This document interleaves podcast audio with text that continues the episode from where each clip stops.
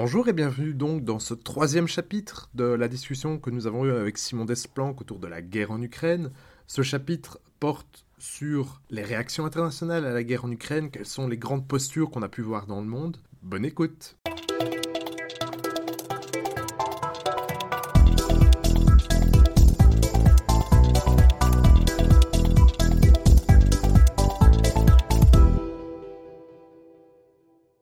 Peut-être pour aborder les réactions qu'il y a eu, en tout cas, euh, donc c'est pas seulement l'Ukraine contre la Russie, il y a eu des positionnements, une onde de choc dans le monde, et notamment, on peut dire, c'est un mot assez drôle, mais à défaut, enfin c'est pas drôle, mais à défaut d'avoir réussi à prendre l'Ukraine, Poutine a réussi l'impossible.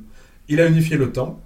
En tout cas, clairement, euh, Macron qui déclarait en 2018, l'OTAN est en, en 2019, l'OTAN est en mort cérébrale, en, en état de mort cérébrale pour le coup, l'OTAN n'a jamais été aussi active ah, et efficace. Elle devient, pour l'ensemble du continent européen, le security provider, donc le... en fait, l'assurance vie sécuritaire. Ouais, le, fournisseur de sécurité, même pour euh, les pays qui ne voulaient pas y rentrer, je pense à la Suède et à la Finlande. effectivement. Alors, on n'est pas, euh, on on pas on n'est pas là d'avoir demain la, Finlande et la Suède dans l'OTAN, mais ce qui est intéressant, c'est de voir les quelques sondages qui ont été faits auprès des Finlandais, qui historiquement sont assez attachés à leur neutralité, et les Suédois.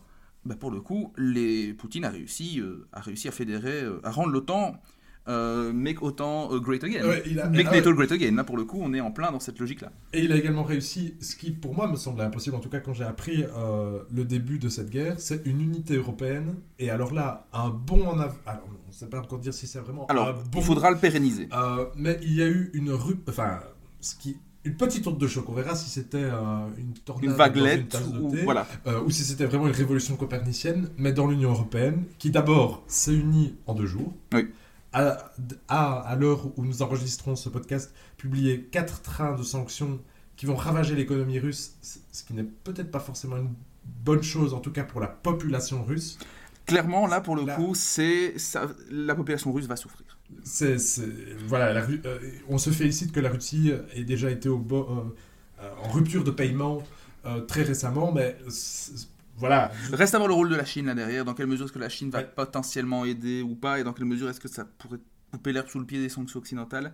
Remarquable aussi de voir que la Suisse s'est alignée sur les sanctions européennes. oui, la Suisse, alors elle n'est pas tout à fait sortie de sa neutralité non plus. Non, parce que, oui, alors ce que j'ai beaucoup aimé, c'était discours, le discours de la ministre des Affaires étrangères qui disait une neutralité sans rien faire ici, c'est une complicité avec l'agresseur. Voilà, et ils ont évidemment dit pareil pendant la Seconde Guerre mondiale, n'est-ce pas? Évidemment, évidemment. donc c'est une blague. Hein, euh, et alors, mais là où euh, l'Union Européenne nous a aussi surpris dans son ses programmes de maintien de la paix, c'est un petit truc qui est sorti en 2021, je n'ai plus le nom exact, mais qui est que l'Union Européenne va fournir des armes oui, la facilité européenne pour la paix. Ah, c'est ça, facilité Voilà, facilité européenne pour la paix. Alors, effectivement, on pourrait dire. Euh, disons que les détracteurs de ce genre de. et les tenants d'un certain pacifisme diront oui, facilité européenne pour la paix, on vend des armes on les vend aussi sans trop de contrôle à qui, vont les, qui va les manipuler. Effectivement, il y a ça fait partie des critiques qu'on pourrait soulever. Et s'inquiéter d'une prolifération des armes quand le conflit sera terminé, c'est aussi... Ah, bon, alors... Alors, moi, je suis, à titre personnel, hein, je, vais, je vais donner mon avis ici, je suis heureux que l'Union Européenne ait agi dans ce sens, parce qu'il y avait besoin de fournir des armes à l'Ukraine, très clairement. Euh, à défaut de pouvoir leur fournir un, une no-fly zone que j'aurais d'un côté à titre personnel ah. soutenu euh, dans un sens plus éthique mais que, à laquelle je m'oppose géostratégiquement géopolitiquement. Ah, oui c'est ça. Alors je me permets de faire une insiste vas-y. Je sais pas si vous avez vu euh, le clip ukrainien ah, qui demande euh, une no-fly zone. Donc une no-fly zone c'est quoi? En gros Zelensky a demandé, continue de demander à l'OTAN de fermer l'espace aérien au-dessus de l'Ukraine. En gros, pas un avion ou un hélico russe en l'air. Et donc, ça veut dire quoi? S'il y en a un, il faut l'abattre. Et Stoltenberg, donc le chef, le secrétaire général de l'OTAN, a dit que c'était juste pas possible parce que ça voudrait dire qu'il faudrait qu'un avion de l'OTAN abatte, euh, un, avion, un avion russe. Et donc, c'est ce que Joe Biden a qualifié de potentiel troisième guerre mondiale. Voilà, ça c'est pour le coup, le, on y est. Et donc, dans cette guerre des récits, dans cette guerre des narratifs et dans cette guerre de communication, il y a eu un spot de campagne, une petite chanson euh, ben, extrêmement Bien poignante où on voit des enfants. Euh, on sait que c'est un élément euh, qui va mobiliser. Ah, pour faire pleurer dans les chaumières, ça marche bien. Hein. Et, qui dit bah, si vous fermez pas l'espace aérien au-dessus de l'Ukraine, je vais mourir. On, on va vous en passer un petit extrait maintenant.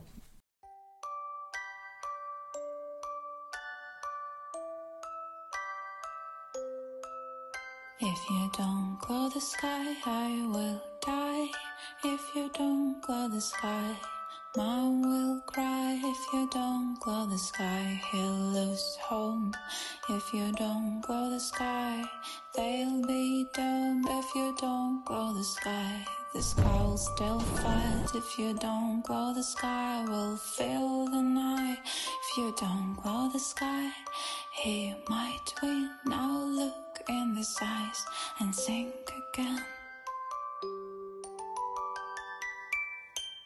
Et bien donc après cette parenthèse de joie et de bonne humeur, je pense que ce qui est intéressant, c'est de voir autour de cette no-fly zone, il y a toute une mythologie euh, de l'arme aérienne qui a été développée et sur laquelle j'aimerais revenir deux minutes. Euh, bon, vous le savez, je pense maintenant euh, que je suis un grand fanat d'aviation. Et en fait, ce qui est remarquable, c'est à quel point des gens qui n'y connaissaient pas grand-chose en doctrine aérienne ont plaidé pour alors il y a eu cette, ce drama de est-ce que la Pologne va donner ses MiG-29? Il y a eu un oui puis un non, les États-Unis. Donc en gros le, deal c'était quoi? C'était de dire que bon l'essentiel de l'épine, l'essentiel de la force de chasse ukrainienne était constitué de deux types d'appareils, le Sukhoi 27 et le MiG-29, tous deux d'origine soviétique et encore utilisés par les Russes aujourd'hui, euh, surtout le Sukhoi et ses dérivés le but, c'était de penser qu'à un moment donné, on s'était dit peut-être que les Polonais pourraient donner une partie des vieux MiG-29, dont certains étaient hérités d'ailleurs d'Allemagne de l'Est, qu'ils avaient acheté pour un euro pièce symbolique. J'aurais été acheteur, ceci des euh, et euh, qu'ils les donnent, et en échange, les Américains leur auraient fourni des F-16, qu'ils utilisent déjà aussi en partie. Euh, et on aurait donné aux Ukrainiens les MiG-29. Alors plusieurs problèmes se posent à ça. Premièrement, c'est quand même une chose de fournir des Javelin et des Stinger, qui sont des, des missiles anti-chars et anti-hélico respectivement c'en est une autre de fournir ce type d'armement qui peut être potentiellement offensif. Parce qu'actuellement, l'argumentaire qui soutient la facilité européenne pour la paix, c'est de dire on livre des armes défensives. Là, pour le coup, on peut comprendre que c'est. Voilà, on entre dans la Twilight Zone. Et puis, en plus, c'est plus facile d'utiliser un missile Javelin qu'un avion de chasse. Alors, c'est plus facile, bon. Sauf que, effectivement, l'idée, c'est quoi? C'est de dire. Euh, ils utilisent déjà cette plateforme-là, le Mi-29. Donc, effectivement, un avion, c'est pas une voiture. Hein. Il suffit pas de vous donner les clés et vous accoutumer pendant deux minutes euh, à la largeur du véhicule. Non, non, non, non. C'est une plateforme sur laquelle il faut vous entraîner pendant des mois, des mois, des mois et des mois. Donc, clairement, leur, fournir, leur fournir des F-16 à nos amis ukrainiens, c'était de toute façon pas envisageable. Alors, ensuite, mais. Ok, admettons qu'on leur, leur, leur ait donné ces avions, qu'on les leur ait donnés. Ok, on fait quoi? On les transporte comment? Parce qu'une fois, il faut pas croire, les Américains sont pas les seuls à avoir des satellites espions les Russes en ont aussi. Donc dès qu'ils auraient franchi la frontière, bim On parlait de la réaction de l'OTAN. L'OTAN avait, euh, c'est quand même, a quand même réussi à fournir un énorme euh, quantité d'armes qui ont été stockées dans un aéroport près de... Alors, qui a été bombardé, en fait, il n'y a pas si longtemps que ça, où il y a eu 35 morts, plus ou moins, de tête. Il me semble, tout près de la Pologne. Oui, voilà, à une trentaine de kilomètres. En fait, c'était pourquoi est-ce qu'il y a eu 35 morts dans cet endroit assez loin du front? Bah, Tout simplement parce que c'était certainement l'une des zones où arrivaient les munitions. Donc un avion, euh, c'est pas une armoire Ikea. Hein. C'est ok, on aurait pu le montrer, le, livrer Ikea style, mais euh, il aurait fallu l'assembler. Et puis c'est bête à dire, mais il faut des pistes de décollage en état. Ça se remarque. Ouais, et il faut des Il faut la logistique. Assez attaqué par. Euh, voilà. Alors ce qui m'a surpris à titre personnel, c'est qu'il y a une semaine, le département de la défense américain a annoncé que les Ukrainiens avaient encore 56 appareils en état de combattre dans le, sur la force aérienne ukrainienne sur à peu près 135 initialement. C'est quand même, moi en fait, m'a surpris parce que je me dis, mais les Russes ont quand même une, force aérienne qui est beaucoup plus considérable, mais à nouveau. À nouveau, on ne sait pas pourquoi ils n'ont pas anéanti la flotte euh, aérienne ukrainienne. Alors, euh, pour autant, on ne voit pas d'avions ukrainiens dans le ciel. Alors, on les voit peu. On sait qu'ils font des hit and run, c'est-à-dire, c'est quoi? Il faut bien comprendre une chose. Si. Oubliez ce que vous croyez connaître sur les frappes aériennes. Aujourd'hui, les frappes qu'ils font sont à basse altitude, parce que sinon vous vous faites repérer par les radars et donc par les missiles sol-air que les Russes ont quand même eu le temps d'installer. Et donc c'est vraiment des zones extrêmement dangereuses de s'attaquer au convoi, donc vous faites quoi? Des vols à très basse altitude, une frappe, pas deux, et vous et vous, vous barrez le plus vite possible. Chirurgical. Ah, du coup, ça ne ah permet pas beaucoup de place pour la chirurgie. Hein. Et, mais du coup, on essaie de frapper là où ça fait mal, donc vous visez les grosses concentrations de troupes, mais en même temps, il faut que ce soit assez loin des lignes, parce que sinon, ça veut dire qu'il y a plein de batteries de SAM, de Surface to Air Missile, donc missiles sol-air en fait, euh, qui sont aux affûts, euh, aux aguets, pardon, prêts à vous, euh, prêts à vous détruire. Donc, en fait, fournir des MiG-29. La question c'est pour faire quoi? Parce que si le but c'est de s'imaginer des combats style Deuxième Guerre mondiale à 10 000, à 10 mètres d'altitude, alors qu'à titre personnel, je trouve il y a quelque chose d'esthétique là derrière. Mais oubliez, ça n'arrivera pas. Parce que les Russes ont installé des batteries antimissiles, parce que c'est tout simplement pas comme ça que ça se passe sur le terrain les frappes, les frappes russes contre les villes se mènent à moyenne basse altitude. C'est pas du tout le genre de combat qu'on voit. Un pilote, ça prend des années à former. Et euh, c'est un, un outil utile dans votre armée. À un moment donné, quand il faudra, peut-être dans une phase ultérieure de la guerre, si les Ukrainiens reprennent l'avantage, il faudra des pilotes entraînés. Et il faudra, oui, reconquérir aussi. Mais là, c'est un gâchis. Là, ça aurait été un gâchis. aussi peut-être pour l'armée ukrainienne, qui doit d'abord en fait résister et faire une guerre défensive. Clairement, elle aurait juste perdu ses pilotes. Ces appareils, on aurait pu leur en livrer quoi? 30 Ça aurait juste attisé les tensions avec la Russie. Ça aurait été une goutte d'eau sur un incendie. En vrai, ce qu'il faut livrer, c'est d'une part ce qu'on fait déjà, les missiles, euh, les manpads, hein, comme on appelle, donc les, missiles portatifs, et des batteries éventuellement anti-missiles. Les Américains, alors là, j'ai pas trop suivi le dossier, mais d'après ce que j'ai cru voir, les Américains sont en train de réfléchir à potentiellement délivrer des systèmes d'armes antiaériennes beaucoup plus efficaces que simplement des manpads, donc des batteries de missiles plus étoffées, à voir ce que ça donne. Donc là, on monte en. voilà, à voir quand ça arrive et comment, si ça arrive aussi, et où en Ukraine, parce que c'est pas tout d'arriver à la frontière polonaise. Je vous rappelle que l'Ukraine c'est grand comme la France à peu près. Hein. Donc, ok, c'est un peu comme vous arrivez à Tourcoing, mais vous devez livrer le truc dans la faubourg de Marseille. c'est pas, c'est pas là d'arriver tout de suite. Hein. Donc, euh, c'est un autre point à, gérer aussi. Au niveau logistique. Et en terrain de guerre. Et en terrain de guerre. En temps de guerre. Parce que déjà, euh, ça prend du temps, mais là, en plus, quand le convoi est menacé d'attaque. C'est compliqué. Et donc, en vrai, euh, ça nous laisse avec pour moi, ça, montre bien qu'il y a une fétichisation de l'arme aérienne en se disant voilà, les chevaliers du ciel sont de retour, il va y avoir des combats. Mais non, oubliez. En fait, ce qu'il fallait faire, c'était donc livrer ces dispositifs-là et livrer les fameux Bayraktar TB2, les drones de conception turque, euh, où il y a une super chanson très, très enjouée qu'on vous passera peut-être. Прийшли окупанти до нас в Україну, форма новенька, воєнні машини, та трохи поплавився їх інвентар. Байрактар. Bayraktar. Incroyable. Euh, en nouveau, on revient sur le champ informationnel, mais. Euh... je préfère celle sur les javelines. Euh. Oui, oui, mais chacun ses goûts. Voilà. Euh, chacun ses goûts.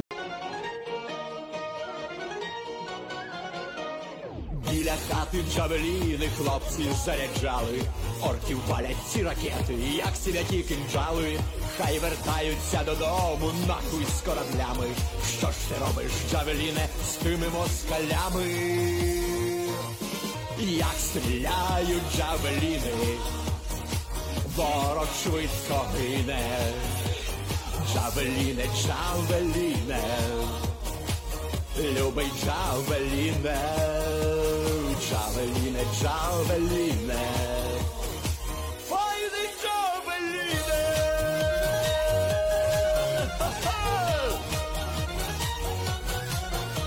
Mais effectivement, ça montre bien que l'espace informationnel a été très vite occupé et le Bayraktar, le drone, est devenu à lui seul l'icône d'une résistance ukrainienne, etc. C'est très intéressant à observer. À nouveau, ça reprend un petit peu une citation, une citation qu'on attribue à euh, Oscar Wilde. Nous sommes tous dans les égouts, mais certains regardent vers les étoiles. Ben là, on regarde vers le ciel, et c'est toujours quelque part la mythologie de l'aviation, la mythologie de l'as, et la mythologie de la victoire par les airs, elle est là, elle est très très présente, et parfois elle est mal placée, parce que dire on va livrer des MiG-29, c'était pour moi une mauvaise idée de base, parce que ça aurait été gâcher un potentiel humain qui aurait pu être beaucoup mieux utilisé, ça n'avait rien changé sur le terrain, il faut des drones, et pourquoi des drones? Parce que ça crée de la masse, c'est pas cher, et il n'y a personne qui meurt au commando. au sol, c'est différent. Il me semble que les Ukrainiens n'ont qu'une vingtaine de Bayraktar, de c'est vraiment pas beaucoup, mais très peu. sont déjà d'une efficacité. Enfin bon, on pourrait plaider pour qu'ils les utilisent plus, mais peut-être que c'est l'occasion. Bayraktar, il me semble que c'est une joint, joint venture avec euh, un autre acteur, c'est la Turquie. Ah bah voilà, c'est euh, alors je sais pas si c'est une joint venture ou si c'est juste turc et c'est les Turcs qui les vendent. Il me semble qu'il y a une, une, des contrats, mais ça c'est peut-être à vérifier par les auditeurs où on,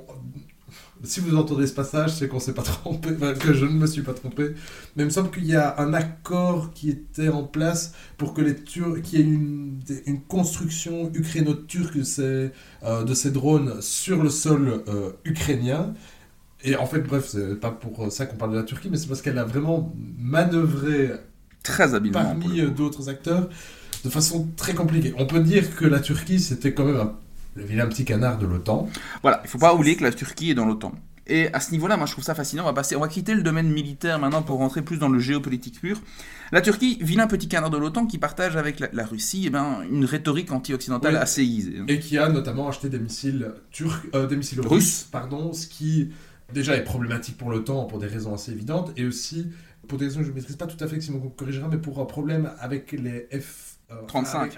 mais c'est-à-dire qu'en fait, on se pose la question, pour résumer, alors c'est pas un dossier que je maîtrise à 100% non plus, mais très technique aussi, disons que voilà, la crainte qu'on pourrait avoir, c'est que les, les Turcs fournissent des informations aux Russes via les systèmes d'armes, je pense que c'était les S-400 S-400, oui, c'est ça, oui, oui. Et qui pourraient en fait utiliser les deux, donc révéler les faiblesses du F-35 et partant être communiqué aux Russes.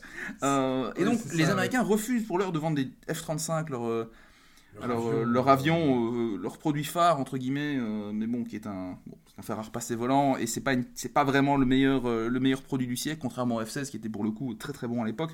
Aujourd'hui, le, le F-35 et l'incarnation aéronautique du proverbe qui trop embrasse mal les trains, ah. euh, dans le sens où on veut lui faire faire absolument tout, et donc il ne fait rien, et il ne fait rien bien. Ou en tout cas, euh, on, peut, on a de bonnes raisons de croire qu'il ne fait pas grand-chose bien. Euh, mais bref, là je m'égare. Mais donc oui, effectivement, la Turquie, à ce niveau-là, était quand même un peu le, c'est ça qui a fait dire à Macron en 2019, euh, le, temps était en état de mort cérébrale. C'était l'attitude cavalier seul de la Turquie en Syrie. Parce que historiquement, il y a des gros problèmes entre la Turquie et la Grèce, qui sont tous les deux dans l'OTAN. Aussi.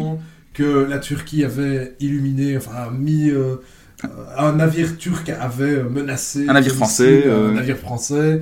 donc il y avait plein de problèmes dans, avec cet acteur turc dans l'OTAN qui dans les premiers jours ne savait pas trop où se mettre, faut dire, de cette guerre. Elle n'est toujours pas aussi hostile qu'on pourrait le croire à la, à la Russie. Elle essaye de jouer justement le rôle d'intermédiaire. Ça, c'est cœur, en fait, donc de, courtier honnête. Donc c'est le seul. Bon, ah, bon. Est-ce que c'est un État européen Ça, je ne sais pas. Mais disons que là où l'Union européenne a fermé son ciel aux avions russes, les avions russes peuvent circuler en Turquie, du moins à l'heure où on enregistre ce podcast. Par contre, euh, ils ont fermé les détroits. Euh, c'est pas contrairement tel que prévu par la Convention de Montreux, mais bon, on va pas rentrer ici. Donc les détroits de Bosphore et de Dardanelles aux navires militaires, une mhm. que les navires marchands peuvent toujours circuler. Euh, oui, je pense. Je pense. ce qui empêche donc. Est-ce que ça empêche vraiment les renforts russes? En tout cas, les renforts russes maritimes ne peuvent plus parvenir, notamment en Crimée. Hein. C'est un acte fort. Et surtout, moi, ça m'a.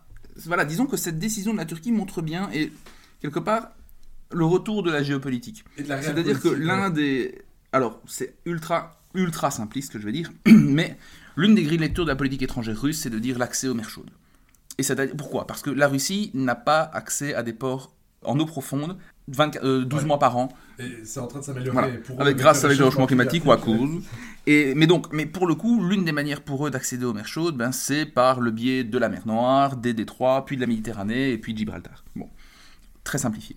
Et donc, à ce niveau-là, c'est pour ça que la Turquie, historiquement, est entrée dans l'OTAN, en partie. C'est parce qu'on savait très bien, la Turquie avait très peur des, euh, disons, des tentatives d'ingérence progressive et des velléités soviétiques à l'époque sur les détroits, mais qui en fait ne datent pas l'URSS, qui sont ni plus ni moins que la traduction d'un tropisme géopolitique relativement classique qu'on observe déjà au 19e siècle. N'oubliez pas la guerre de Crimée 1854, etc. C'est dans cette optique-là.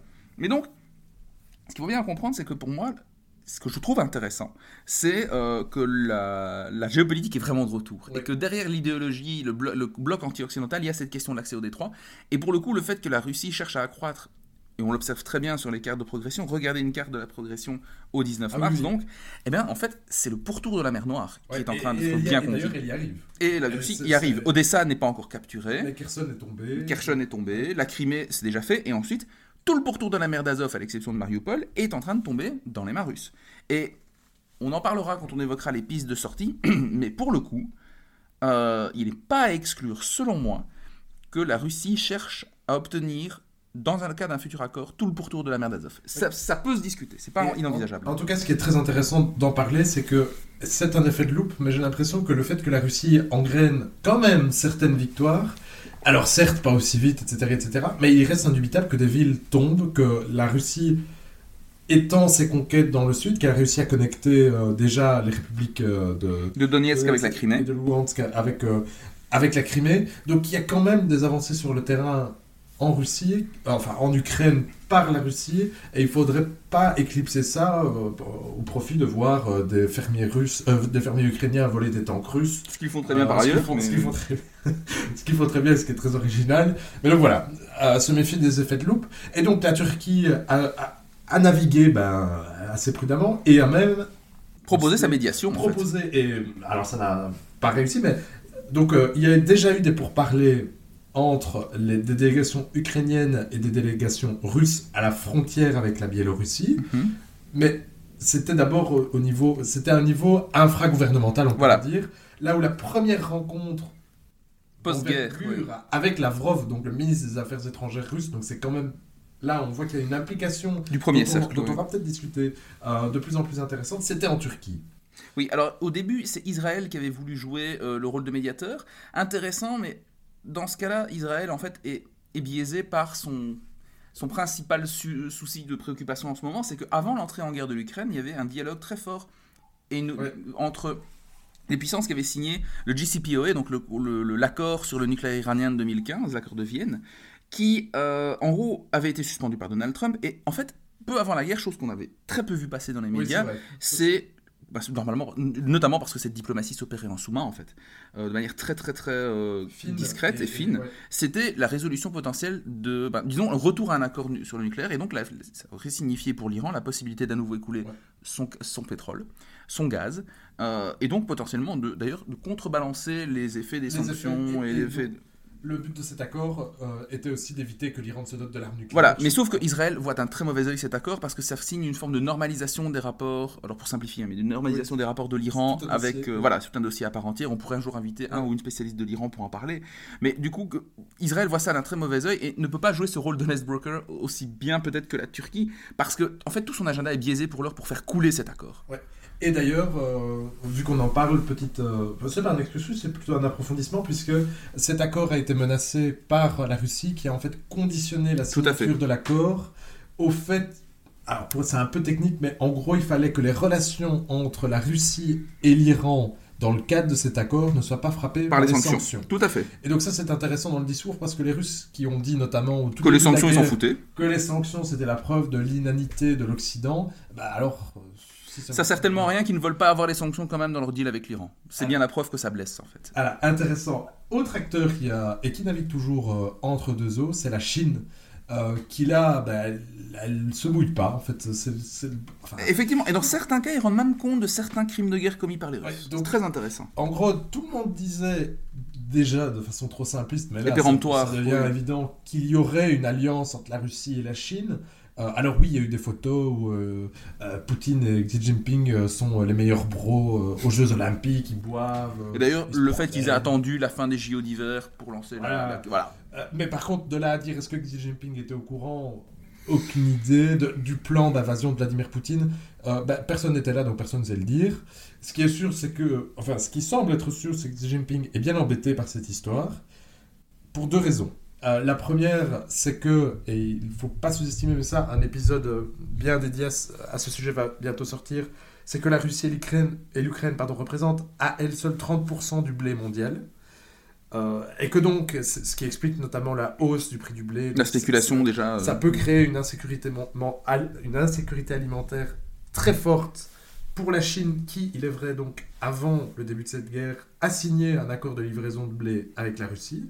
Donc voilà, Mais sauf qu'elle a annoncé qu'elle avait de mauvaises récoltes. sauf c'est un, c'est un, un élément. Mais par contre, il y a eu un vote à l'Assemblée générale et au Conseil de sécurité de l'ONU d'ailleurs, euh, qui visait à condamner, d'abord simplement condamner, hein, pas mettre des, des moyens euh, plus assertifs en place pour euh, arrêter ou suspendre, mettre Infléchir l'invasion. oui. Et donc pour condamner cette invasion russe, et la Chine n'a pas voté contre cette condamnation, elle s'est abstenue. Alors il ne s'agit pas ici de pérorer pendant des heures sur un vote, mais il est quand même extrêmement ré- révélateur de ce que tu dis Simon, c'est le retour de la géopolitique, où en fait chacun, Chine comme Russie, défendent en fait des intérêts qui restent propres. Il n'y a pas d'alliance. Et alors, en fait, l'intérêt, et quel est-il? Pourquoi com- Comment comprendre? Alors, je ne suis pas du tout spécialiste du sujet, je vous invite à suivre sur Twitter Antoine Bondaz, Oui, surtout trouve- spécialiste sur Taïwan, Ouais. mais qui du coup, ben, dit de facto, Taïwan, c'est la Chine, n'est-ce pas? Euh, Donc, du coup, euh, c'est une. euh, voilà, bon, petite boutade mise à part. Ouais, ouais, ouais. Euh, C'est le, boutade. il est intéressant de, de constater que en fait la Chine est mal prise parce que au nom de quoi la Chine réclame-t-elle Taïwan? C'est qu'elle considère que bah, c'est une seule Chine, donc le principe Voilà. d'une seule Chine. Il y a deux régimes mais une seule Chine, et donc bah, on respecte les frontières. Et rappel, on a fait deux épisodes sur la question taïwanaise qui peuvent vous éclairer. Tout à fait, et pour bien comprendre le- donc, le- les enjeux dont on parle ici. Mais pour la Chine, le but essentiel, c'est la chose suivante. Il faut le respect des frontières internationales. Le but, la, crainte chinoise, c'est simplement de dire euh, qu'un jour, le Conseil de sécurité pourrait se réveiller et décréter en Chine une opération, comme on a vu, en Libye. C'est-à-dire une opération qui, pour des motifs humanitaires, bons ou mauvais, vient, viserait à renverser le régime de Pékin et à euh, sauver les Ouïghours. Bon, évidemment, ça n'arrivera jamais. Hein, Voilà, mais c'est exactement ce que j'ai dit. Mais, c'est le scénario du pire, toujours. On, pourrait prétexter euh, les camps de, concentration, en fait, hein, des Ouïghours à l'ouest de la Chine, dans le Xinjiang, pour éventuellement une intervention qui viserait à, renverser la Chine. le régime, oui. Le régime chinois, mais ça reste très compliqué puisque la Chine a. voilà, et puis c'est pas non plus dans l'intérêt des Américains.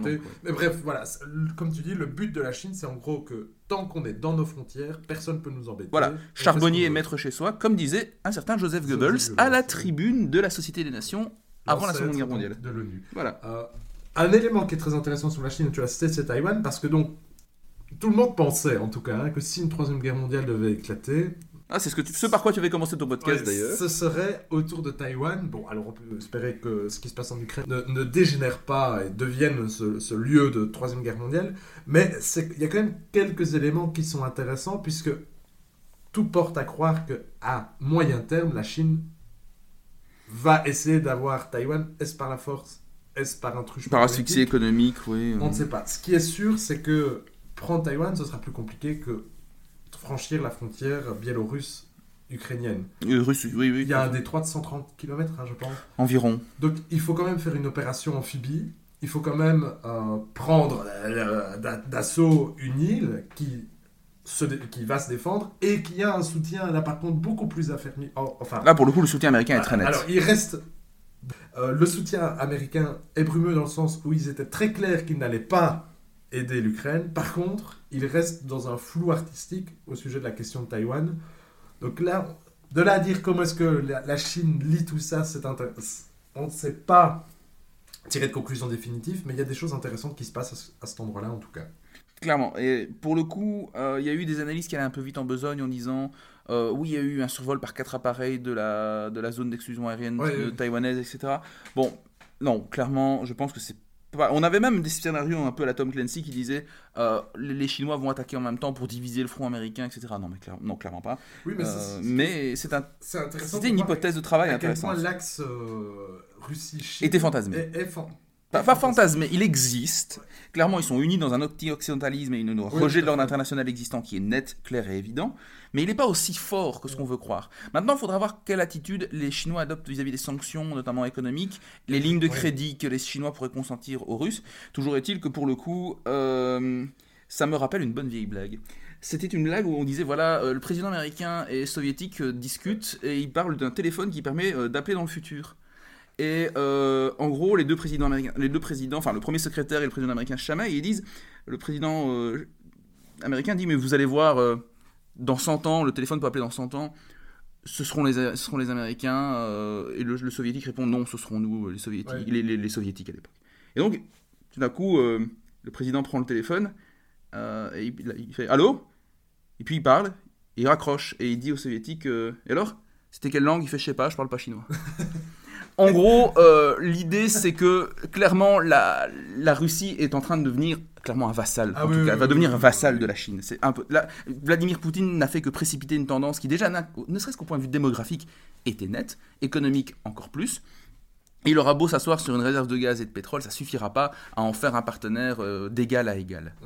On pourrait aussi citer peut-être comme acteur, mais pour aller peut-être un peu plus vite dessus, parce que ni toi ni moi ne sommes vraiment spécialistes, mais c'est aussi l'Inde. Ah oui, alors là pour le coup. Qui est euh, pris, alors là, entre deux feux, parce que donc elle est très embêtée par la Chine, donc elle, a, elle essaie de jouer double jeu entre les États-Unis et la Russie et qui n'a pas condamné, qui s'est abstenu, me semble-t-il, à l'Assemblée. Tout à fait, la Chine et la Russie sont des partenaires importants quand même, malgré tout. Je t'avoue, je ne suis pas un spécialiste de, la, de cette relation-là, mais clairement, effectivement, de la part de l'Inde, c'est surprenant parce qu'on s'attendait à une sorte d'axe des démocraties. Oui, et d'alliance plus forte avec les États-Unis, en fait. Oui, tout à fait. Mais la, la, Russie reste un partenaire important malgré tout, notamment en termes de livraison d'armes, par exemple. Et donc, aussi peut-être un message interne à faire passer de la part du nationaliste, Narendra Modi, peut-être. Je t'avoue que là, il faudrait peut-être interviewer des spécialistes sur le sujet dans un prochain épisode. C'est peut-être la vocation de cet épisode aussi, puisque on sait qu'il sera périmé à court terme, mais en tout cas, il y a des questions qui sont posées. Voilà, libre à vous, chers de les investiguer. Pour revenir à quelque chose qu'on connaît peut-être un peu plus, qui est l'Allemagne. Ah, Vincent. Euh, et en tout cas, que, qui, euh, que moi je connais un peu plus, qui a là par contre fait une révolution copernicienne. Enfin. Au niveau militaire à tout le monde. Euh, voilà, au niveau des annonces. Une brève explication. Donc, il y a, je ne sais plus très bien, il y a quelques jours, une ou deux Oh non, non, c'était la semaine qui a suivi l'invasion. Ah oui, donc c'était beaucoup plus, beaucoup plus rapide. Dans la foulée de cette annonce d'une livraison d'armes par l'Union Européenne, dans la foulée aussi d'un tweet, enfin d'un post LinkedIn, je crois, du chef euh, de la Bundeswehr, donc de l'armée allemande, qui avait dit que l'armée allemande se ferait écraser si jamais euh, pareil événement survenait en Allemagne parce que finalement ils n'avaient même pas assez d'argent pour acheter des munitions. Euh. Oui, qui, était très d'ailleurs qui, est assez intéressant parce que alors là euh, ah, pour le coup on voit on voit on voit le nu, quoi, et on voit le coût des fameux dividendes de la paix. Et je pense que là je vais me faire mais dégommer par celles et ceux d'entre vous qui ont des obédiences plutôt pacifistes. Mais les dividendes de la paix c'était quoi? C'était l'idée de dire bah, vu que maintenant le monde est en paix après la guerre froide etc on peut désinvestir là, massivement dans la défense par exemple, en Belgique, ça a amené au fait que l'armée belge, jusqu'en 2019, son budget diminue en fait de manière constante. C'est une variable d'ajustement budgétaire. On a besoin d'un peu plus pour ceci ou pour cela. Pouf, on coupe la défense. Mais les dividendes de la paix en Allemagne, c'était aussi. Ah, ils ont voilà, été, ah, ils ont été, voilà, on y a cru. Et en fait, c'est aussi parce que même dans l'identité. parler des identités, c'est très compliqué, mais euh, dans la façon dont l'Allemagne conçoit sa place. Théorie du rôle, plutôt. dans la théorie du rôle, bah, dès le début, l'Allemagne. Euh, elle voulait refuser la guerre pour des raisons historiques qui sont relativement évidentes. Euh, c'est notamment pour ça qu'elle s'est vraiment alignée sous le parapluie américain par l'OTAN, donc dès 1955, et puis lors de la réunification allemande, euh, dans la foulée de la chute du mur de Berlin. À l'époque, d'ailleurs, Gorbatchev a eu la naïveté de croire que peut-être qu'une Allemagne réunifiée voudrait rejoindre le pacte de Varsovie. Là, pour le coup, ah j'aime beaucoup Gorbatchev, il est sympathique. Mon chat s'appelle Gorbatchev. mais, ce qui vient de passer, mais oui, effectivement. Pas Gorbatchev, mais le chat. On ne sait jamais. Entretient le flou, hein, ça entretient le flou. Mais du coup, oui, euh, effectivement, à l'époque, il y avait cette idée de croire que l'Allemagne réunifiée pourrait choisir le pacte de Varsovie, qui existait encore au moment des soi-disant promesses. Euh, spoiler, non. Et pour le coup, là, Gorbatchev s'est vraiment foutu le doigt dans l'œil euh, jusqu'au coude. Quoi. Et, donc, c'était d'abord la volonté de, de, ne pas réarmer l'Allemagne, premier élément, et puis aussi une constante dans la politique étrangère allemande surtout du SPD, et rappel, on a fait des épisodes sur euh, les élections allemandes qui ont amené... Et l'échiquier politique. Et, l'échiquier allemand, qui, euh, politique allemand qui a amené à avoir un chancelier qui est SPD. Et donc, c'est quoi ce SPD Qu'est-ce qu'il a fait de fondamental dans la politique étrangère allemande? C'est l'Ostpolitik euh, de Willy Brandt. En gros, c'était il faut que l'Allemagne de l'Ouest parle à la Russie et à l'Allemagne de l'Est, qui est une à l'URSS à l'époque, effectivement. Qui est un dialogue qui a été une constante et qui s'est notamment vu euh, dans la politique étrangère d'Angela Merkel, sur laquelle on doit toujours. Qui n'est pas SPD. Euh, qui n'est pas SPD, tout à fait, qui est conservatrice. Et donc, voilà, on peut ici se perdre en, en conjecture et se demander est-ce que si Angela Merkel était au pouvoir, elle aurait procédé à un tel réarmement de l'Allemagne, on ne sait pas. Ou à des livraisons d'armes. C'est vrai que c'est une bonne question, elle est, en suspens. Qui est rhétorique, mais toujours est-il que donc Olaf Scholz a annoncé que l'Allemagne allait investir massivement, plusieurs milliards. Hein, oui, oui, oui, plusieurs milliards, je, pense. J'ai entendu une dizaine, non, 100 ou 10 milliards. C'est énorme en tout cas. Ils vont dépasser les 2% du PIB. Oui, clairement, là pour le coup, euh, l'argent qu'ils ont thésaurisé toutes ces années ah va être euh, investi. Et ils vont surtout revenir, ça j'ai trouvé ça intéressant d'un point de vue matériel, sur le, ils vont acheter le F-35. Donc euh, le fer à repasser volant, qu'ils vont coupler Intéressant, vu que l'Allemagne, c'est pas la Belgique, hein, la Belgique a acheté le F-35 et compte tenu des, bah, déjà du, du, fait que l'armée belge, la force aérienne belge, bon, hein, fin de guerre, guerre froide, c'est 150 appareils, aujourd'hui c'est 60, bah, ne peut pas se permettre de multiplier les, les appareils. Elle, elle se contente du F-35, mais l'Allemagne va conjuguer le F-35 avec le, euh, l'Eurofighter. Donc euh, ils vont garder les deux. Et alors pourquoi le F-35? Mais pour assurer les missions de dissuasion nucléaire de l'OTAN. Parce que vous savez qu'en Belgique, secret de Polichinelle, le moins bien gardé de l'histoire du renseignement belge, il y a des bombes B-61 à euh, Klein qui sont gardés euh, par quelques soldats américains et dans des hangars à part, hein, euh, d'ailleurs. Mais donc, l'idée, c'est que l'Allemagne va, pour assumer sa tâche du burden sharing nucléaire de l'OTAN, elle va investir dans le, F-35, ce qui est d'ailleurs la raison pour laquelle je n'avais aucun doute sur l'issue du contrat d'armement en Belgique, sur le fait qu'on ait choisi F-35 plutôt que Rafale, parce que c'était le choix naturel par la, France. effectivement. On allait choisir l'appareil développé par les États-Unis pour, pour permettre le burden sharing, aux grand dames de la France, qui du coup euh, voilà, je pense pas qu'il était possible en fait d'assumer aussi aisément les, les burden sharing nucléaires, notamment, alors là je peux me tromper, les, plus fanats d'entre vous de, questions d'armement et techniques pourront me corriger, mais notamment en termes de code d'armement, euh, bah, disons que c'était pas aussi évident que ça. Il aurait fallu euh, une sorte de petite manipulation pour qu'on puisse effectivement assumer, utiliser les bombes B-61 sur Rafale. Bref, corrigez-moi si je me trompe, mais c'était l'idée. Et donc là, en Allemagne, bah, ils vont utiliser le F-35 avec l'Eurofighter. Euh, et ça, c'est absolument surprenant parce qu'il n'était pas du tout question de ça avant. Et un élément qui est intéressant à ce niveau-là, c'est que c'était un contraste qui était assez intéressant dans la géopolitique de l'Allemagne, c'est que basiquement, en fait, il n'y en avait pas. Euh, L'Allemagne ne voulait pas avoir un rôle dans le monde très puissant, très assertif. Alors vous pourriez vous dire, oui, mais qu'est-ce que vous voulez que ça me fasse? Mais c'est que c'était une des raisons à l'absence d'une réelle Europe de la défense. Les Allemands étaient très, très, très, très, très frileux à ce niveau-là, contrairement à la France. Alors déjà, on avait une nouvelle coalition qui se voulait beaucoup plus, beaucoup plus avancée à ce niveau-là. Notamment au niveau européen, tu l'avais expliqué. Hein, Et alors bon, voilà, ça c'est conjoncture dans la conjoncture, mais on peut imaginer que si Emmanuel Macron renouvelle son mandat, ce sera un de ses chantiers, lui qui, est, euh, qui porte vraiment cela depuis, depuis l'arrivée, au discours de la Sorbonne, etc., etc. Donc vraiment cette annonce de Olaf Scholz pourrait être un des éléments, mais ça en fait déjà deux, avec le fait que l'Union européenne se positionne vraiment de façon assez assertive dans le conflit, amener à un début, ou en tout cas un renforcement progressif d'une intégration européenne au niveau politique étrangère et sécuritaire, mais bon voilà, c'est à voir. Alors effectivement, par rapport à l'Europe de la défense, je pense que si on est optimiste, et en même temps réaliste, moi je plaiderais plus pour un renforcement du pilier atlantique de l'Alliance que une création d'une défense européenne. Je m'explique, c'est quoi la différence? Au niveau européen, au niveau du continent européen, vous avez l'OTAN qui est surtout vue comme la garantie sécuritaire du continent, mhm. et l'Union européenne qui est plutôt vue comme ce qu'elle est devenue suite à l'échec de la CED euh, dans les années 50, c'est-à-dire un grand marché, pour simplifier, et un espace démocratique, en gros. Donc, promotion de la démocratie et de l'économie de marché. Euh, alors, il y a certes l'article 42, paragraphe 7 du TUE, euh, le 42.7, qui prévoit que l'Union européenne peut également assumer une tâche de défense collective, mais en réalité ne nous l'aurons pas une Europe de la défense dans le sens où on verrait euh, un drapeau européen peint sur un avion, ça n'arrivera sans doute pas demain. Et d'ailleurs, ce qui est intéressant à ce niveau-là, c'est que dans la foulée, dans cette euphorie, enfin pas cette euphorie, mais dans ce momentum post-crise, suite à, enfin post-invasion, euh, Macron avait annoncé un plan de une sorte de plan de relance européen de la défense, où il y aurait eu 200 milliards que l'Union européenne aurait emprunté sur les marchés, comme pour le fameux plan de relance historique qui a été lancé euh, vers la fin du mandat Merkel. Euh, pour investir dans la défense. Il n'a pas eu lieu. Il n'a pas été repris suite à la conférence de Versailles. Et donc, voilà. moi, le premier, j'ai été déçu, en fait, parce que clairement, je suis par contre très européiste. Mais, c'est une, bonne... une bonne intervention parce que ça invite aussi à nuancer l'idée que ça peut être une révolution.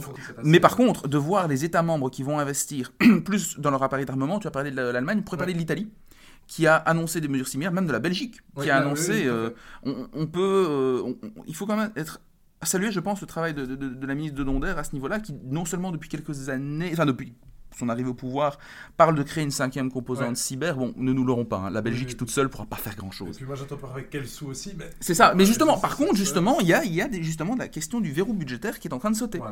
Euh, dans nos sociétés, on est beaucoup. On est, alors, j'ai envie peut-être de vous faire une petite montée en généralité, mais les crises, finalement, on a l'impression que. Voilà, on les subit, et alors on les subit, on est souvent dans la réaction. Mais malgré tout, ça permet de faire pas mal de choses intéressantes. On dit souvent que l'Europe se construit dans les crises, en fait. Clairement, clairement. L'Europe se construit dans les crises, et là j'ai envie d'être un poil optimiste. C'est de dire, ok, on, a, on, est dans la réaction, et par exemple pour une crise comme le réchauffement climatique, c'est haussement problématique parce qu'on doit être dans la, dans la, dans la prévention plus que la réaction, et là on est, on est, on est mauvais. Mais en tant que démocratie, sur la réaction ici, eh ben, on n'est pas mauvais parce que regardez la gestion Covid finalement. Alors oui, on a un gouvernement qui a légiféré sans loi du Parlement, etc. Tout est améliorable, mais malgré tout, eh bien, on n'a pas des scores. Si on peut parler de scores, on, on s'en sort pas si mal que ça. On a un bon taux de vaccination, etc. et super important, Simon, parce qu'au tout début de la crise Covid, je me rappelle, tout le monde s'interrogeait est-ce que nos démocraties sauront survivre alors Répondre à la crise, à l'urgence euh, L'autocratie. À la chinoise. en euh. Chine bah, Force est de constater que oui, et pire, force est de constater que les démocraties se débrouillent bien mieux que la Russie. C'est clair. Évidemment, la Russie peine à, à peiner à vacciner sa population. qui est une... Poutine, le leader fort, c'est caché en fait. Hein, c'est à fait. Euh, D'ailleurs, il y a autre chose que je voudrais dire sur ça, le mythe du leader fort. Clairement, il y a tout un discours des poutinolâtres, comme je les appelle, je ne suis pas le seul à les appeler comme ça, hein, mais les, fanboys de Poutine ou les fangirls de Poutine qui sont là. Ah, enfin un homme qui, d'une part, a nettoyé la corruption dans son pays, faux, il s'est appuyé sur les ah réseaux d'Elsin. Alors ça, déjà, non. Ah, et regardez un petit peu les enquêtes, euh, notamment de Navalny. Alors Navalny, qui effectivement, on n'est pas. voilà. Mais euh, sur la richesse de Poutine, alors là, celle-là, elle est forte. Voilà, celle-là, elle est forte. Mais surtout de dire, Poutine, maître d'échecs géopolitiques. Eh bien, écoutez, j'avais écrit au tout début une réaction à chaud sur Facebook où je disais non, c'est pas un joueur d'échecs c'est un joueur de poker et il joue en plus très mal. Parce que euh, il vient de précipiter des pays, on a parlé de, la Suède, on a parlé de... Même l'Irlande avait soulevé la question d'une potentielle adhésion à l'OTAN. Euh, la Finlande, euh, il vient de, de, booster la... Voilà, il vient d'unir l'OTAN, ou en tout cas de rendre sa raison d'être à l'OTAN qui est une organisation de défense collective à la base, qui s'est ensuite muée, et Tanguy Deville nous l'expliquera sans doute, mais vers des tâches de sécurité collective. Et la, la raison d'être même de l'OTAN vient d'être ressuscitée faut vraiment s'appeler Jean-Luc Mélenchon pour ne pas le voir. Bonjour Jean-Luc. Non. Donc, la République, c'est lui. Alors là, pour le coup, il n'avait pas tort, il est, représentant de l'Assemblée nationale. Il n'avait pas tort. Allez, allez, je ne vais pas non plus faire du Jean-Luc shaming euh, tout le temps, j'ai autre chose à faire de mes journées. Donc, du coup, ce que je voulais dire, c'est que d'une part, l'OTAN, il l'a rendu euh, great again. Ensuite, l'Union européenne se construit par crise. Je pense que c'est la plus grosse crise qu'on a eu à subir au niveau de l'intégration européenne depuis 1945. Ah oui, en tout cas au niveau stratégique, parce que la crise du Covid au niveau économique. Oui, la crise de 2008 aussi, clairement. Au niveau stratégique, clairement, ben euh, il nous a réveillé sur le fait qu'une guerre de haute intensité, c'est-à-dire une guerre qui n'est pas hybride avec des chars, des avions qui sont employés à grande échelle. Et donc des morts, des et où ça tape. civils, et eh ben c'est possible au port de l'Europe et que donc bah, les dividendes de la paix c'est terminé. Et donc à ce niveau-là, il a juste rendu sa raison d'être à l'OTAN, raffermi l'idée que la démocratie est un style de vie, un style de vie en plus qui fait que certains sont prêts à mourir pour elle, parce que les Ukrainiens, quand même, n'oublions pas. Ouais, meurent, pour la démocratie. Tout à fait. Et alors, ce que je voudrais, je vais revenir là-dessus, parce que j'ai commencé le podcast en disant, derrière les agitations et la propagande du discours russe sur l'OTAN, c'est peut-être l'Union européenne et son mode de vie qui, qui, qui est visé, et c'est ça aussi qui doit nous inciter à être vigilants. C'est une analyse pas vraiment personnelle que j'ai pu partager, notamment avec Michel Liégeois, etc., et que je trouve intéressante. La Russie a quand même une proximité culturelle avec l'Ukraine indéniable. Oui, évidemment. Elle a une proximité idéologique aussi, religieuse. N'oublions pas qu'il y a une partie d'orthodoxes en Ukraine importante. Les orthodoxes euh, d'Ukraine, voilà. c'est pas la même que C'est pas la même, mais il y a quand même un sentiment. Oui, c'est la, la, même foi Alors, globalement. Trigger warning, on va citer, euh, on va citer Huntington, mais d'un point de vue civilisationnel, ah, selon Huntington, c'est sous voilà, bon, on peut critiquer beaucoup Huntington et souvent à raison. Mais du coup, voilà, il y a quand même, disons une, alors une identité, une identité quelque chose d'assez partiellement partagé. Voilà. J'avais dit la Russie, l'Ukraine est un carrefour et parmi les routes qui mènent à ce carrefour, il y a clairement une route russe. Et pourtant, Poutine n'a pas réussi à proposer un modèle qui satisfasse les Ukrainiens au point que les Ukrainiens acceptent de rejoindre pacifiquement sa sphère d'influence. Et ça, il faut, bien, il faut bien se rendre compte de l'échec que ça représente, qui fait que Poutine n'est clairement pas un bon joueur d'échecs. Et moi, j'aimerais bien rebondir sur ce que tu viens de dire, et puis peut-être pour la note euh, vers la fin donc, euh, de, de cette guerre, mais euh, ça, c'est à mon, tour une réflexion personnelle que j'enregistre, comme ça tout le monde pourra dire que j'ai tort, euh, a, posteriori. Mais moi, je me demande si personne n'a vu venir cette guerre, en tout cas dans les. Alors, bon, tout le monde la savait probable, mais moi, le premier, je m'imaginais pas qu'elle soit. Euh, que Poutine allait franchir le Rubicon Pareil. Euh, de la frontière ukrainienne. et ben pour moi, c'est parce que en fait, on pensait tous que Poutine était maître de réel politique, magnifique joueur des échecs, et que, mais en fait, cette guerre, elle est à tous les niveaux contre les intérêts de la Russie, selon moi. À court ou moyen terme, et même long terme. Euh, en tout cas, surtout à long terme. Euh, parce qu'au niveau économique, au niveau militaire, au niveau politique, je ne vois pas comment, à long terme, cette guerre permettra à la Russie de se sortir vers le haut. De façon positive pour le régime Poutine comme pour la Russie. En tout cas, voilà. Et donc, peut-être est-ce pour ça que personne n'a vu venir cette guerre, puisqu'en fait, au niveau des intérêts russes, il n'y avait aucune raison d'y aller. Et donc voilà, peut-être aussi est-ce une autre façon de nuancer cette euh, image trop souvent répandue de Poutine comme un maître du jeu d'échecs? Alors il est loin d'être idiot, hein. il a une certaine maîtrise de la politique étrangère, il connaît ses ennemis, bien entendu, mais voilà, sa force est à relativiser.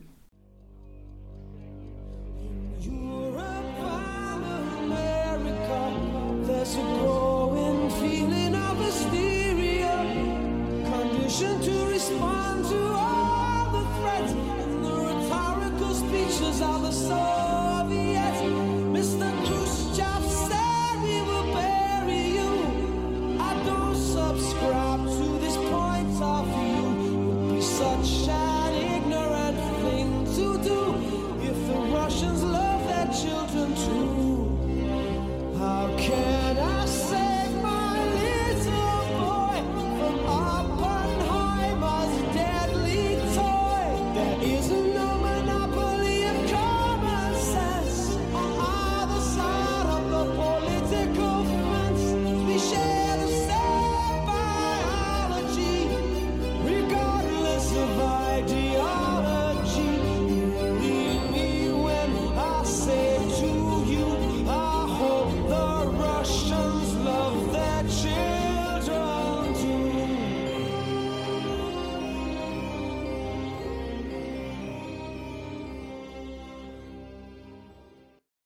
Voilà, c'était donc Sting avec Russians, une chanson écrite pendant la guerre froide, mais qui a gardé toute sa pertinence malheureusement, comme vous pouvez entendre. Je vous invite d'ailleurs à l'écouter en son intégralité, car on retrouve bien la patte de Sting et sa sensibilité dans la complexité des paroles. Rendez-vous sinon pour demain, rendez-vous demain donc, pour la quatrième partie, la dernière de notre entretien avec Simon Desplanques, dans laquelle on va étudier les pistes de sortie de cette guerre et quels sont les scénarios, positifs comme négatifs, que nous envisageons pour le futur. Bonne journée